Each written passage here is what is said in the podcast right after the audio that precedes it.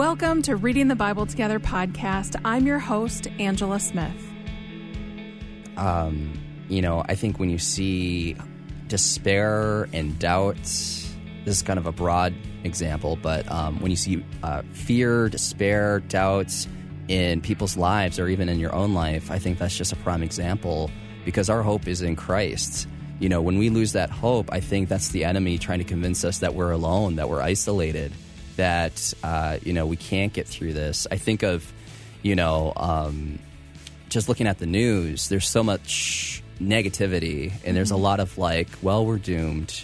You know, you go on social media and Facebook, Twitter, even, for younger crowd, TikTok, you see all these people who are just so full of doubt and they're just expecting some kind of like a downward spiral of like, well, we can't get through this. But as Christians and as believers, we have the hope, and the enemy should not have that hold on us. I feel like if you are feeling that way, this is your reminder right now. Maybe God is speaking through us right now in this moment to let you know, the listener, that, he is in control, that you don't have to feel doubt because Jesus is right here with you every step of the way, and the enemy has no hold on you.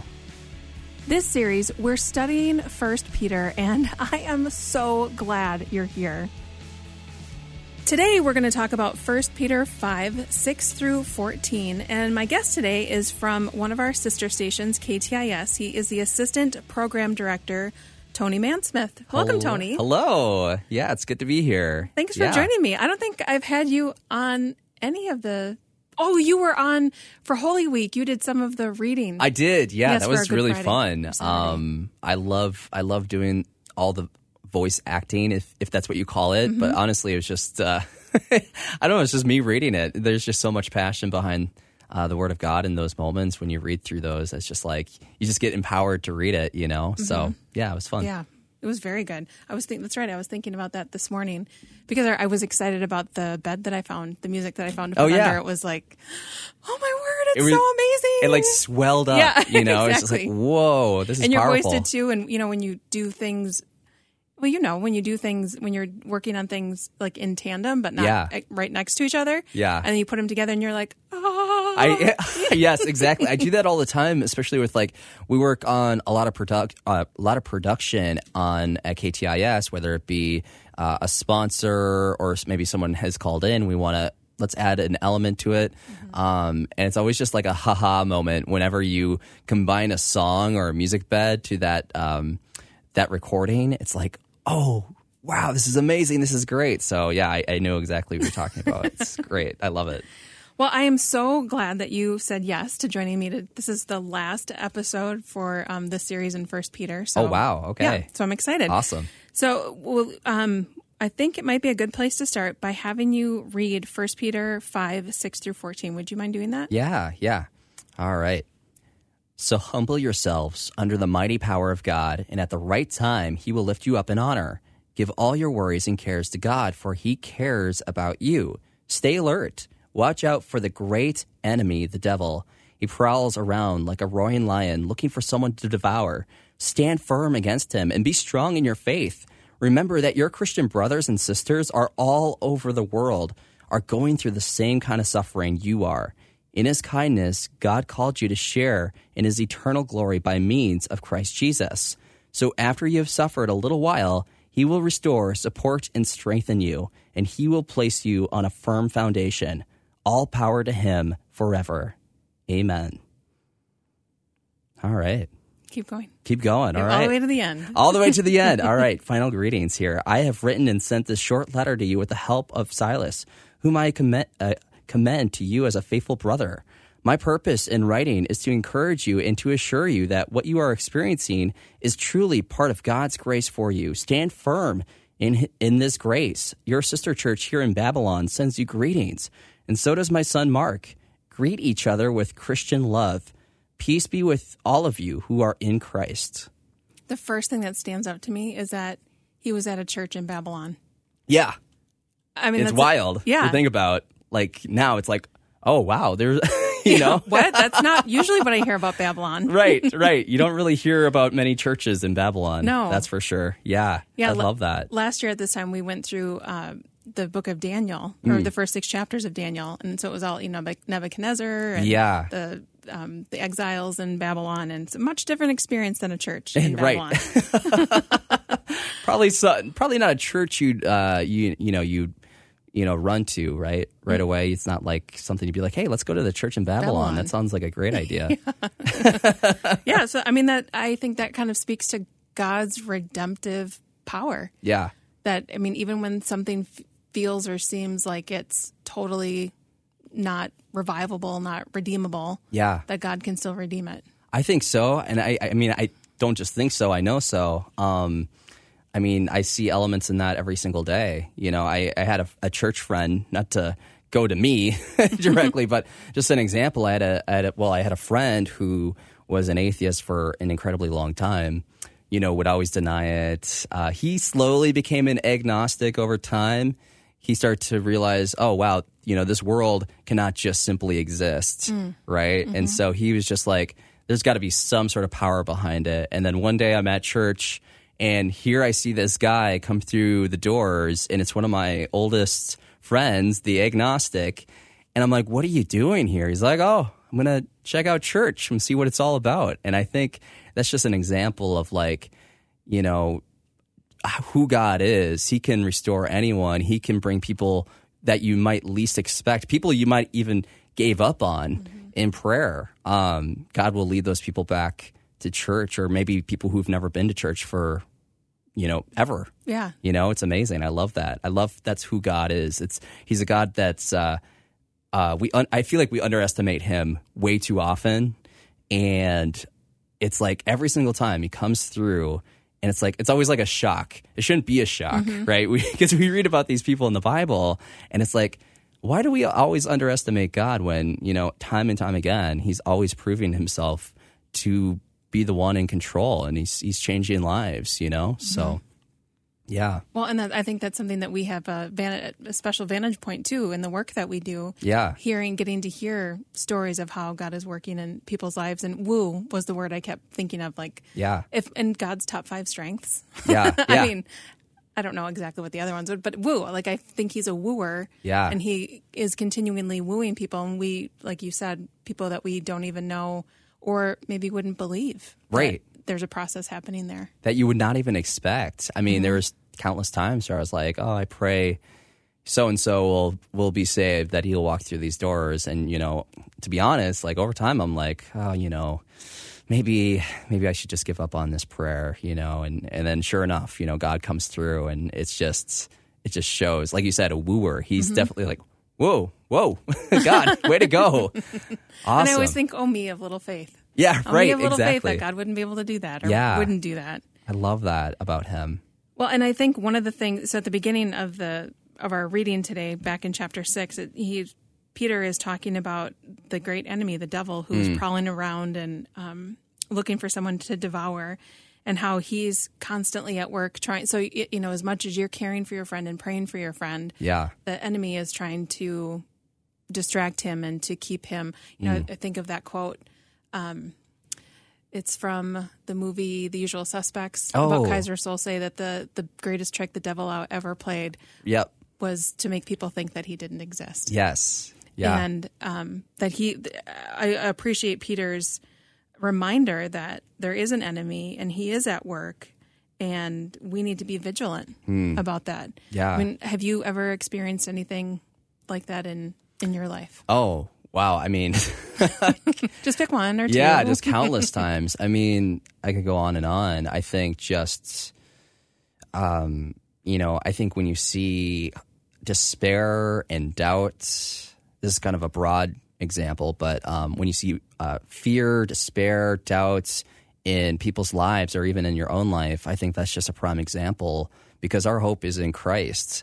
You know, when we lose that hope, I think that's the enemy trying to convince us that we're alone, that we're isolated, that, you know, we can't get through this. I think of, you know, just looking at the news, there's so much negativity, and there's a lot of like, well, we're doomed. You know, you go on social media, And, you know, Facebook, Twitter, you know, even, you know, for younger crowd, TikTok, you know, you see all these people who are just so full of doubt, and they're just expecting some kind of like a downward spiral of like, well, you know, we can't get through this. But as Christians and as believers, you know, we have the hope, you know, and the enemy should not have that hold on us. I feel like if you are feeling that way, this is your reminder right now. Maybe God is speaking through us right now in this moment to let you know, the listener, that, you know, He is in control, that you don't have to feel doubt because Jesus is right here with you every step of the way, and the enemy has no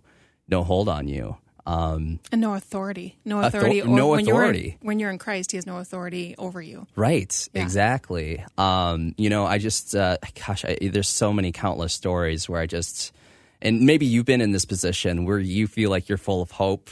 You're like, yeah, we can do this. And then other people around you are not feeling that way. I felt that way sometimes, where it's like during the pandemic, the height of it. Mm-hmm. And it was like I had this surreal optimism that I feel like a lot of people were kind of weirded out by. Mm-hmm. They're like, why are you so optimistic? We're in a global pandemic.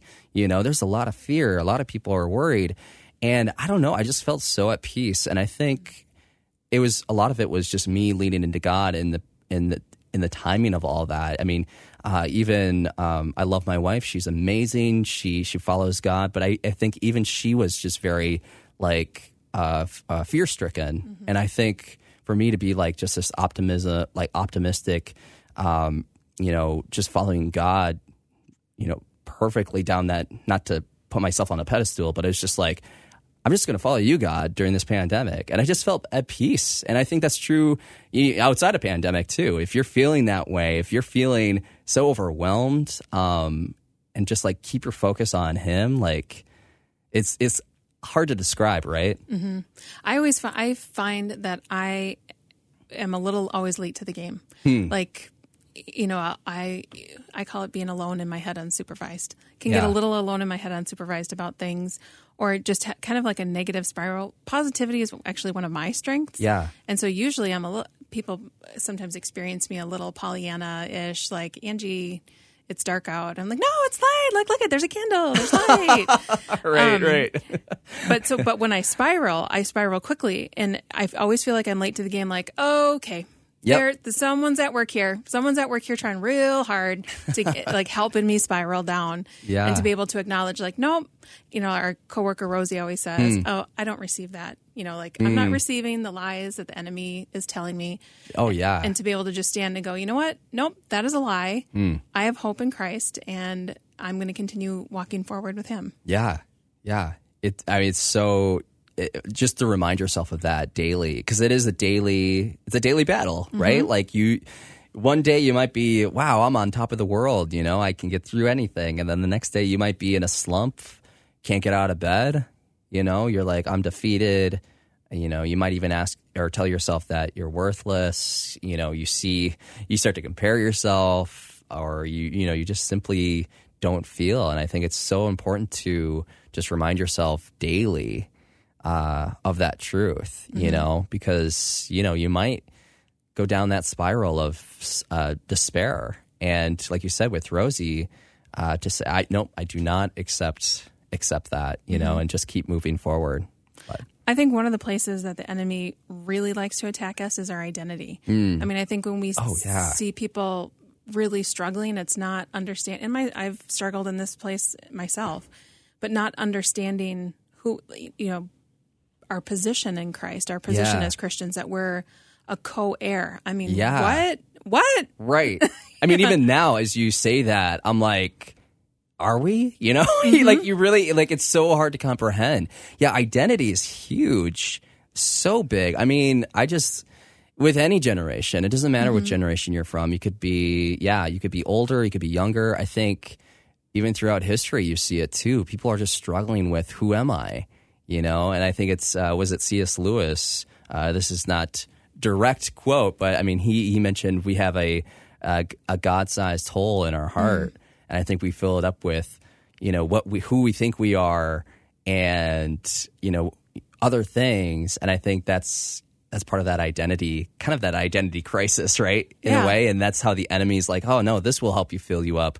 This will fill you up, you know? And I think only God can fill that hole, can, you know, reveal our identity in him.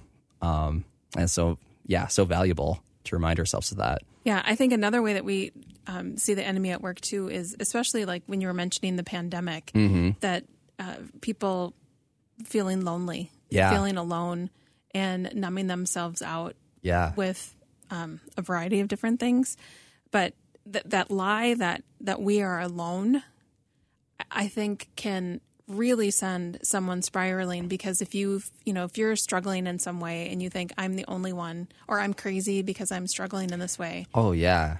And then you hear a story of someone who's, you know, struggled. I mean, have you had that experience where you've like struggled with someone and then someone's like, oh yeah, no, I struggle with that too. I'm not alone. A lot of times. And I mean, especially when I was younger, I feel like, in fact, my mom, she mentioned this to me. I remember I was just filled with depression and anxiety as a young adult or a young kid. And I just remember telling her, you know, all these struggles that I was going through, you know, and she said this to me, and I don't know if she grabbed this from somewhere else or if this was actually just her being a good mom, but she said, every single problem that you deal with is not unique.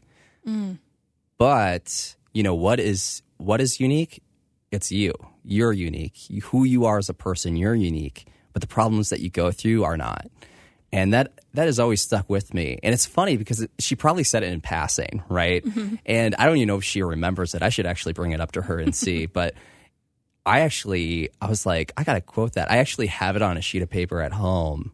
And it's just one of those good reminders of like, yeah, we think we're this unique, our problems are so unique, and that we're like, oh, I'm the only one that's gone through this. You think back on the history of the world, it's like, probably not. You're probably not alone in that.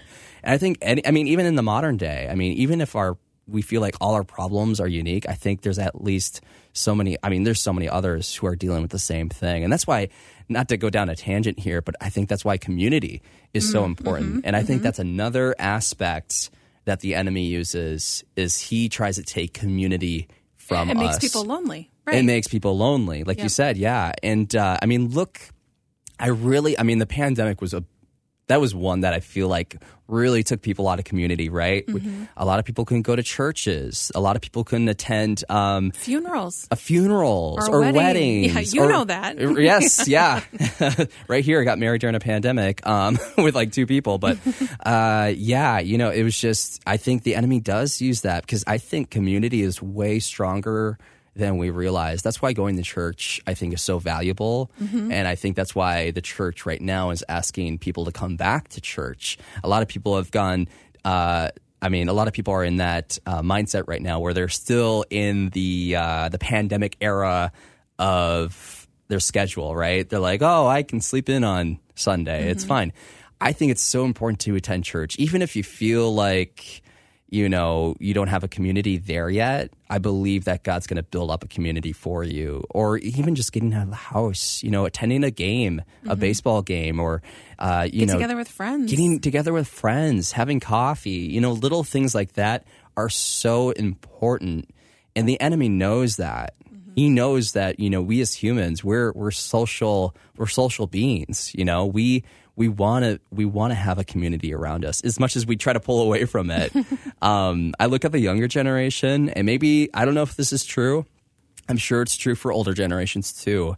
But a lot of them, I see in my younger cousins, they're attached to a computer, they're attached to a TV, you know, they might claim, you know, I'm social interacting online, and, you know, that's fine. There's nothing wrong with that. But if that's all you do and there's no face-to-face conversations, maybe you might want to switch it up a little bit. And I think that's just another way the enemy kind of weasels in and tries to convince us like, oh, this is, you're part of a community. You know, it's like, are you? I mean, no, you like can pseudo. You're part of a pseudo community. I was I've got teenage boys, and I was so grateful for the internet during the pandemic because they could still connect with their friends and have some kind of connection to their friends.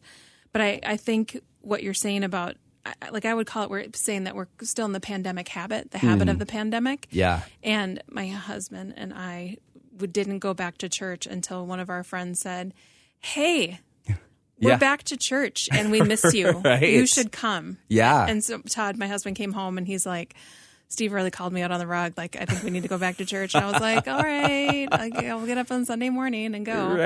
But and now we, you know, you have to get back into the habit of going. And so changing that habit, I think, can be a struggle. But yes and amen that community, to find a believing community is so important and to participate in that community. So valuable. I mean, I was telling my wife this, how, you know, maybe you don't have a church right now, right? Maybe you're still searching. Maybe you can't even attend church. One of the things that I actually did was, or maybe, you know, this is another example. Maybe you see all the small groups on the pamphlet and you're like, none of these fit for me. I told my wife, I was like, I'm just going to start my own. And that might be scary. You might feel like you're unqualified, but hey, look at the Bible. There's so many people who felt unqualified to lead or to speak truth into people's lives. And I was like, I don't know why God's calling me to start this small group. I'm just going to go for it. And now this small group is almost a year old. That's amazing. And it was all because I didn't really like all the small groups at church. So I was like, I'm just going to start my own. And maybe, you know, as a listener, maybe that's something you want to be a part of. But you're like, I don't know. There's nothing that really interests me. I should say go for it. You know, invite a few friends. You know, see what happens. Let it grow, you know. You might be shocked at how many people want to be part of a small group that are, you know, friend-related, you know. Or in fact, my brother joined, which is kind of fun. He was a pastor up in Fargo, but due to circumstances, he ended up deciding that he wants to be a counselor, a family counselor instead. And so he joined, and it's just like this community of kind of misfits in a way, of new Christians. There was a guy who wasn't a Christian at first, and now he is, because he simply found this group of guys who just are doing life together, who just wanted to do life together. And, you know, I just encourage people that even if you feel like there's not a group for you, to start one yourself, because that could have a huge, huge impact that you might not even realize. Yeah, and if you're hearing Tony talk about the small group that he has, and we're talking about church, and, you know, maybe Jesus is someone that you're curious about or want to know more about, you can text the word faith to 41224, and some resources will be sent to you. It's a great place to get some questions answered, but that's faith to 41224. Well, thank you, Tony. Thank you so much. This went by really fast. I mean, could probably talk for another hour or more. Exactly. Thank you so much for joining us for this reading plan on 1 Peter. It's been, you know, for me personally, it's been convicting and been challenging, especially around, you know, leadership and submission, like those are hard things, and suffering. But I really appreciate you sticking with us and going through this process with us. You can head over to myfaithradio.com and look at the Reading the Bible Together resource page and find out other reading plans that we've done. And make sure you subscribe to this podcast, because when we do our next study, it'll just upload right there in your podcast app. So thank you so much for joining us, and we'll see you next time. The Reading the Bible Together podcast is a production of Faith Radio and Northwestern Media. Hosted, produced, and edited by Angela Smith. If you've enjoyed this podcast and want to hear more, consider financially supporting Faith Radio. Find more information at myfaithradio.com.